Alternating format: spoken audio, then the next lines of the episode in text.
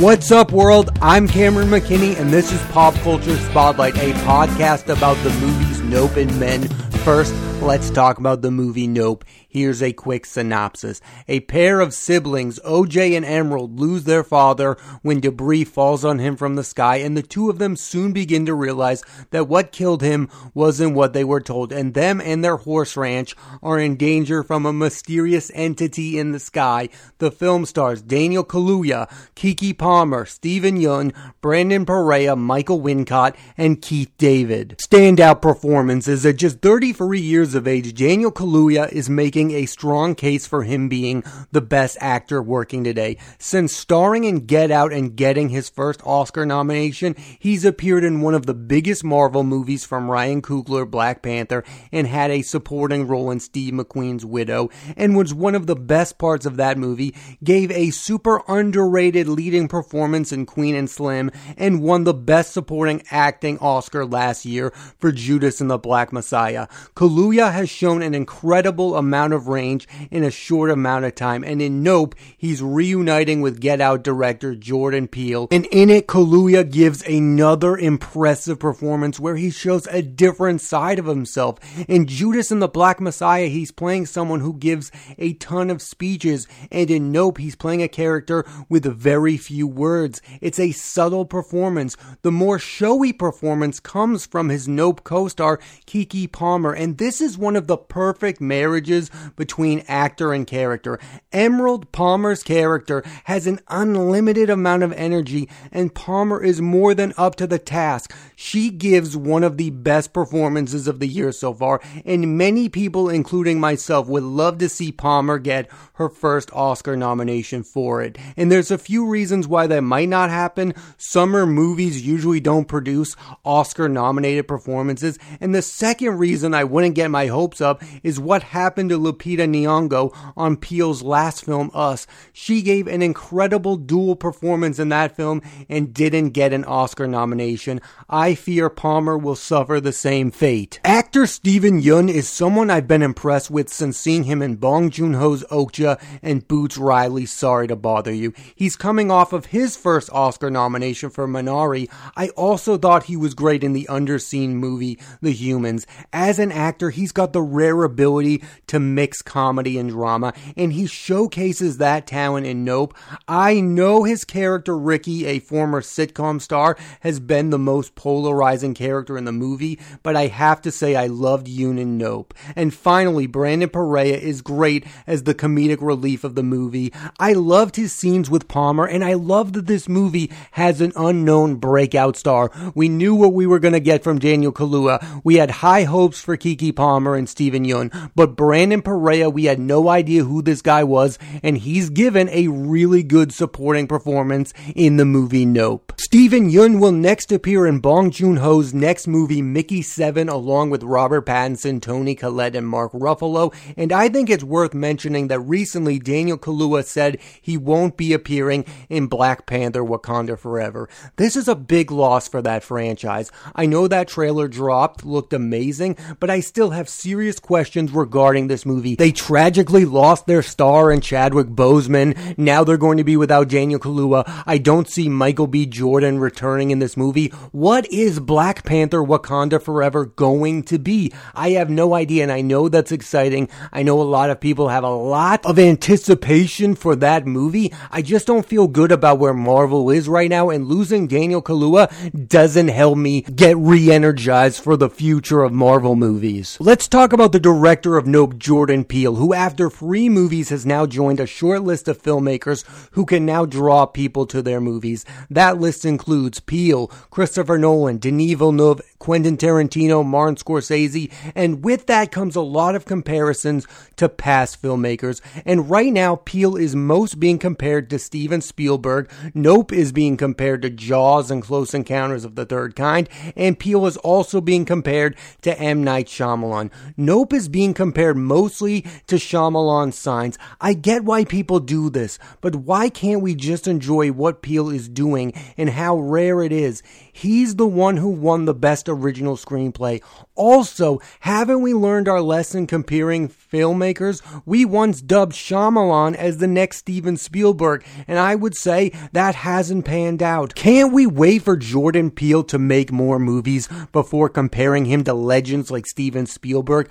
Peele at the moment is at the top. I'm interested to see if he will remain there in five to ten years. Peele's biggest strength to me is his ability to mix genres. His films all had a mix of horror and comedy, and Nope also has some sci-fi elements. A lot of the time when a movie mixes genres, it feels all over the place and you wish it was one thing. With Peele, he can handle all of those different genre elements all in one film, and it's super impressive, and right now, there's no one else like him. There's a great group of young filmmakers that should get you excited for the future of movies. That list includes Damien Chazelle, Greta Gerwig, Ari Aster, Robert Eggers, Ryan Coogler, Barry Jenkins, and Jordan Peele. These directors have already made a number of great films each, and it's safe to assume we have yet to see their best. The era of a movie star selling a movie is over, but we are in an era where a filmmaker can get people to the theaters. Get Out and Us were big hits at the box office, and right now, so is the movie Nope. I mean, he is one of the only filmmakers who can come out with an original movie that's not a huge franchise and have that movie be a box office success. Peele does not need Marvel or DC or a big franchise. He is selling himself, and there are very few filmmakers like that today. Even Christopher Nolan has the Batman franchise that helped him sell himself. Jordan Peele does not have that. He doesn't have that type of movie. All of three of his movies have been original ideas. And I do think that that weirdly opens up Jordan Peele to more criticism because he's not only the director of these movies, he's also the writer. Like, I feel like this movie, Nope, is being dissected by a lot of people, every element of the movie. And if it's not near perfect, they are going to criticize it. And there have been some things about this movie that have been openly criticized thus far. And like I said earlier, most of the critical analysis of this movie have been about Steven Yeun's character and his purpose in the plot of the movie. This is what happens when you're that kind of filmmaker. Every element of the movie gets dissected. The same thing has happened with Christopher Nolan with movies like Interstellar and Tenet. They're all like, well, does the plot of this movie actually work? And I understand why we criticize them because they are opening themselves up to that kind of criticism, being both the writer and director. But their movies, let's be honest, are better than most people's films. Is Nope a flawless, perfect movie? Absolutely not. But it is better than 99.9% of other movies being made today. The movie is more than just entertainment. Nope is about way more than just what's on the surface. The film seems to be Peele commenting on everyone all the time seeking fame. I also thought the movie was about filmmaking itself and the idea of the perfect shot.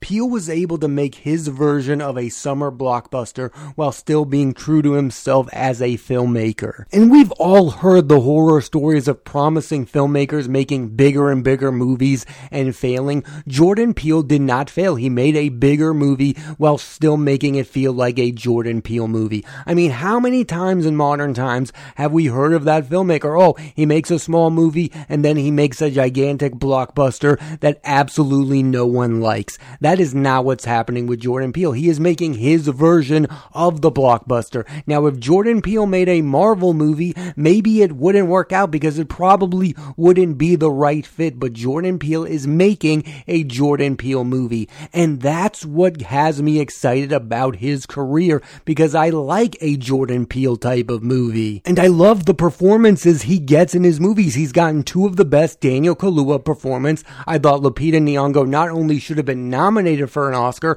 but probably should have won that year for us. Winston Duke, by the way, is also phenomenal in that film. And in this movie, you have Keke Palmer, who again should be nominated for an Oscar. So again, you can be caught up in little plot details and say, yeah, maybe that doesn't absolutely work like the movie Us. That movie is not perfect, but it is a very good movie and is better than 99.9% of other movies. And again, I feel the exact same way about the movie Nope.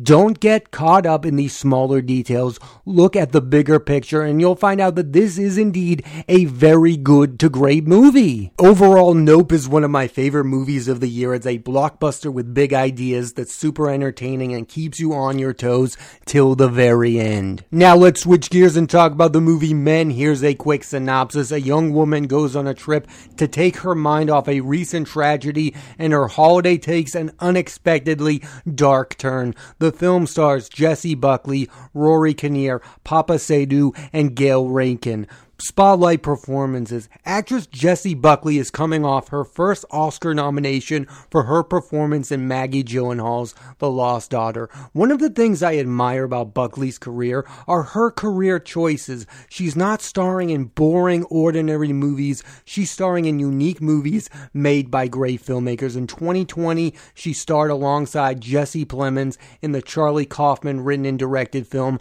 I'm Thinking of Ending Things, which was impossible to describe and you can say the exact same thing about Alex Garland's Men.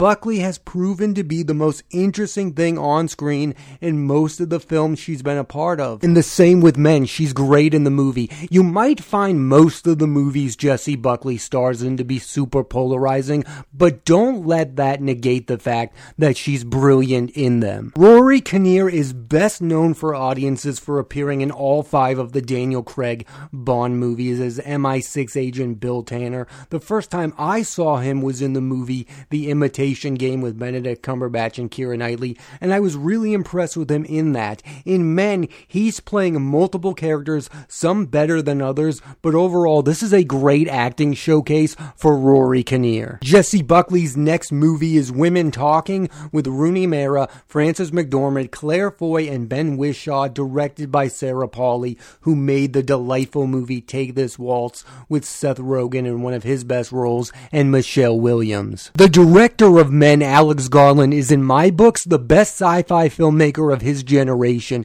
Even before he was a director, he was a successful screenwriter writing three Danny Boyle directed films The Beach, starring Leonardo DiCaprio, 28 Days Later with Cillian Murphy and Naomie Harris, and Sunshine again with Cillian Murphy, Chris Evans, Rose Byrne, Michelle Yeoh, and Benedict Wong. And he wrote the movies Dredd, starring Karl Urban, and Never Let Me Go, starring Carey Mulligan, Andrew Garfield, and Keira Knightley.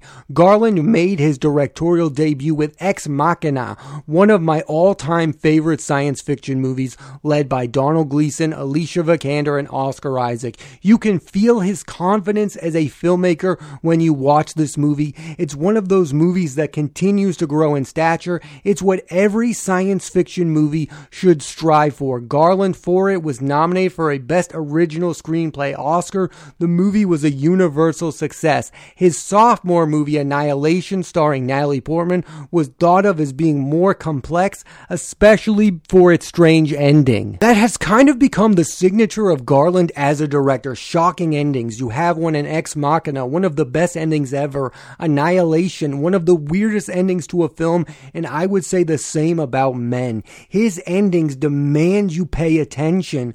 Garland is trying to make movies that haven't been made before. I think a lot of people struggle with Alex Garland as a filmmaker because we live in this era where you don't really have to pay attention to a movie because we know what a movie is. We know what most movies are. We can kind of pay attention to it and know what's going on. That is not the case with an Alex Garland directed film. You really have to invest time and energy into paying attention to the movie. And even if you do all that, you still might not fully understand the movie. And that's something that annoys people, I find. The, the same with the Christopher Nolan movie Tenet. People watch that movie and they go, what did I just watch? I don't understand it. It's too complex. Alex Garland does not make movies that serve you all of the answers to what the movie is about. And I think that's something that some people want in movies. They want simplicity. They want the movie to end and for them to go, oh, that's what the movie's about. Here are the talking points. They don't want confusion. I like Alex Garland movies because you endlessly think about it for days and days, and then even then, you don't have all of the answers to what you just saw. Garland's last two movies are complicated, and some people don't want that from movies. They just want to be entertained with a simple plot and good performances. Garland as a filmmaker reminds me a lot of Darren Aronofsky, especially the movie Mother. Both directors make movies that are not easy to digest, but if you stick to the end and pay attention to them, you'll be rewarded. Another thing I find is we live in an era where people do not want to watch a movie over and over again to get the answers. They want to watch a movie once and understand it fully. And again, that's not the type of movie director that Alex Garland is. His movies are complicated. They're not simple. They don't give you all the answers. You probably have to watch them over and over again to fully understand what he's going for, and people just don't seem to have the time for that. Alex Garland has recently stated that after his next film, Civil War, starring Kirsten Dunst, that he may take a long break from directing and go back to just writing movies. And I do think you can look at some of the recent screenwriters who have become directors, Aaron Sorkin and Charlie Kaufman, and say their best movies were the ones where they were just the writers and didn't direct. For Sorkin, it's A Few Good Men, Rob Reiner directed that. The Social Network, David Fincher, Moneyball, Bennett Miller, and Steve Jobs, Danny Boyle. And for Kaufman, you have his two films with Spike Jonze Being John Malkovich, an adaptation, and Eternal Sunshine of the Spotless Mind, directed by Michel Gondry. I like them as directors, but you can't debate they are better writers than directors. I don't feel that way about Alex Garland. The best movie he made is his first as a director, Ex Machina. He's also gotten three great performances from actresses Alicia Vikander in Ex Machina, Natalie Portman in Annihilation, and now Jessie Buckley in Men. Garland is a director with a clear vision, and he clearly knows what he wants as a director. He, to me, equally feels like a director as much as he is a writer, and I hope he continues to write and direct his films. I really do believe that science fiction films are the best genre for filmmakers. I mean, look at Stanley Kubrick 2001 2001 A Space Odyssey, Steven Spielberg, Close Encounters of the Third Kind, E.T., Minority Report, Nolan with Inception and Interstellar, Denis Villeneuve with Blade Runner 2049, Arrival, and now Dune. And this year you have science fiction films from Alex Garland and Jordan Peele. Like, I just think the genre allows a filmmaker to be bold, but still say something about what's going on in society today. Like, you can be ridiculous in these kind of movies, but you can also be serious at times. They're not Marvel movies, they're not DC movies. They're kind of the best of both worlds where you can be ridiculously fictional but still say something that's true about everyday life. And honestly, I would love to see Alex Garland work on a big franchise because I do think he is a filmmaker who deserves more praise and credit. I would love to see Alex Garland's version of a Star Wars movie or a Marvel movie in space. Like he's that good of a director that I think he could handle working with a big studio and coming out with a really good product because the problem with those movies is they all feel like the same movie. Like Star Wars doesn't know what their new direction should be. Marvel doesn't seem to know what their new direction could be. I think Alex Garland is a great filmmaker because he brings something new and exciting to every movie he makes. They all feel like Alex Garland movies, but they also feel different. Ex Machina does not feel like Annihilation, and Men does not feel like Ex Machina. One of the biggest reasons Garland probably hasn't been offered a blank check by Star Wars or Marvel to make a movie is because he doesn't make movies that are universally beloved, and those are the type of movies that those studios are looking for. But I also think that's my issue with those kind of studio movies. They're looking to be universally beloved instead of interesting and entertaining, which I think Alex Garland is excellent at doing. Again, an Alex Garland led Star Wars movie would get me super excited about the future of Star Wars. It's never going to happen, but man, I wish it would. The man is the current master of science fiction. Overall, I really enjoyed Men. There are going to be two reactions to watching this movie. Number one is to be obsessed about what you just saw and think about it endlessly, and the second one would be to want no part of it and be annoyed by it. And I think that's the case with some of the best movies. A movie to be good does not need to be universally beloved. I'll admit, Men is crazy and confusing at times, but it is definitely worth the watch. It feels like nothing I've ever seen,